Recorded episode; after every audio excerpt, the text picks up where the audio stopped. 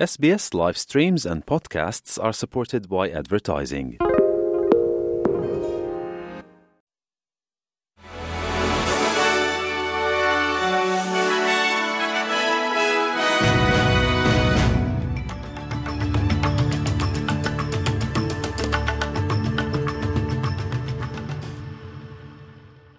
درود بر شما شنوندگان گرامی. پیمان جمالی هستم و این اخبار روز شنبه 29 جولای 2023 اسپیس فارسی است که اون رو تقدیم حضورتون می‌کنم.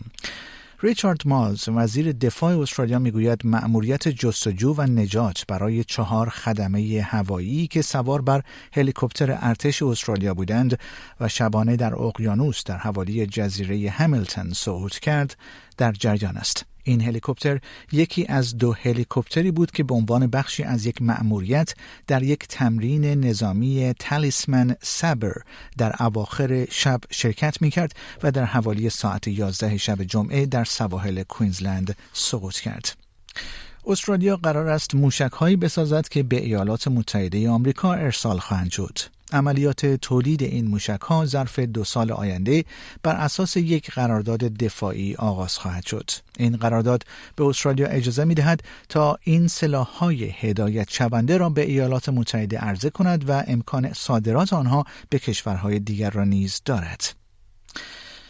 هم موضوع سقوط هلیکوپتر ارتش استرالیا و هم توافق برای ساخت موشک در استرالیا در دستور کار مذاکرات سطح بالای مشاوره های وزرای استرالیا و ایالات متحده موسوم به آزمین در بریزبن قرار دارند. پنی وانگ وزیر امور خارجه و ریچارد مالز وزیر دفاع استرالیا با همتایان آمریکایی خود انتونی بلینکن وزیر امور خارجه و لوید استین وزیر دفاع آمریکا در کوینزلند دیدار می کنند.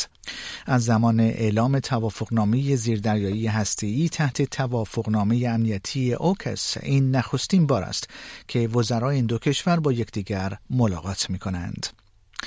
از اول ژانویه 2024 تمام املاک مسکونی جدید و واحدهای مسکونی فرعی که نیاز به مجوز برنامه ریزی دارند تنها با برق تأمین خواهند شد.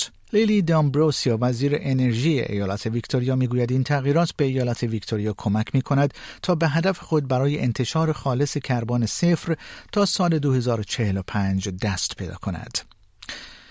حزب ها همچنان بر خواسته های خود اصرار دارد و از حمایت از بسته مسکن چند میلیارد دلاری دولت فدرال در صورت عدم تحقق خواسته های این حزب خودداری می کند.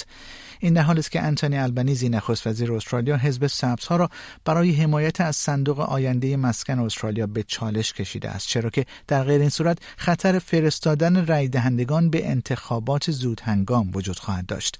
دولت فدرال قرار است پس از از سرگیری جلسات پارلمان در هفته آینده این لایحه را مجددا معرفی کند اما در صورت رد شدن آقای البنیزی می‌گوید که خطر انحلال مضاعف انتخابات در آینده وجود دارد.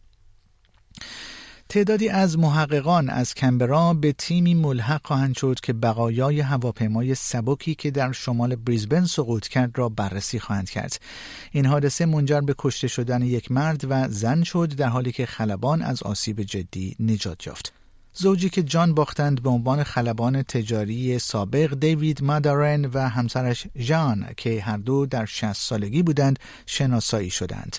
این حادثه زمانی رخ داد که یک هواپیما از یک باند پرواز برخواسته بود و هواپیمای دیگری برای فرود آمدن روی باند وارد شد.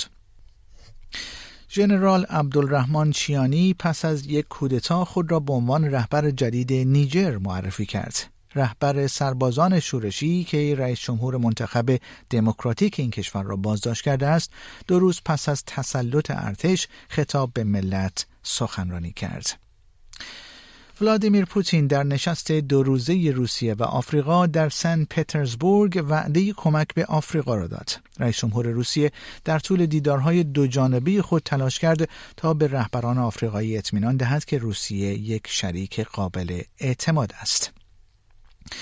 برخی از کارشناسان در ایالات متحده آمریکا می‌گویند که امواج گرمای شدید به طور نامتناسبی بر جوامع رنگین پوست و جوامع کم درآمد تاثیر می‌گذارد.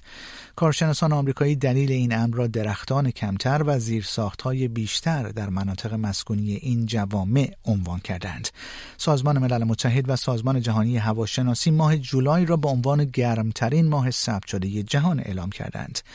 این در حالی است که بخش های زیادی از نیمکره شمالی دمای سوزان و آتش سوزی های جنگلی را تجربه می کنند.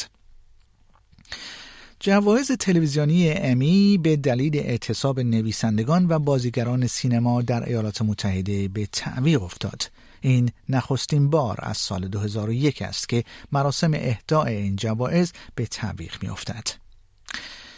متن نهایی لایحه حجاب و افاف در ایران که ابتدا قوه قضاییه جمهوری اسلامی تنظیم و به دولت ارائه کرده بود روز پنجشنبه با اعمال اصلاحاتی در کمیسیون قضایی و حقوقی مجلس شورای اسلامی این بار با نام لایحه حمایت از خانواده از طریق ترویج فرهنگ افاف و حجاب منتشر شد.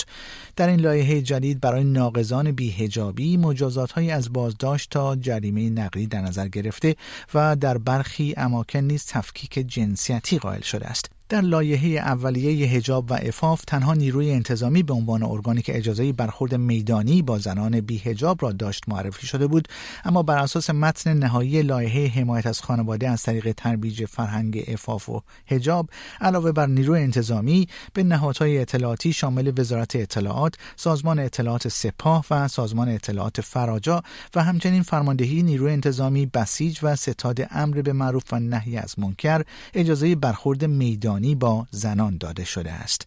شنوندگان گرامی پیمان جمالی هستم و این اخبار روز شنبه 29 جولای اسپیس فارسی بود که اون رو تقدیم حضورتون کردم.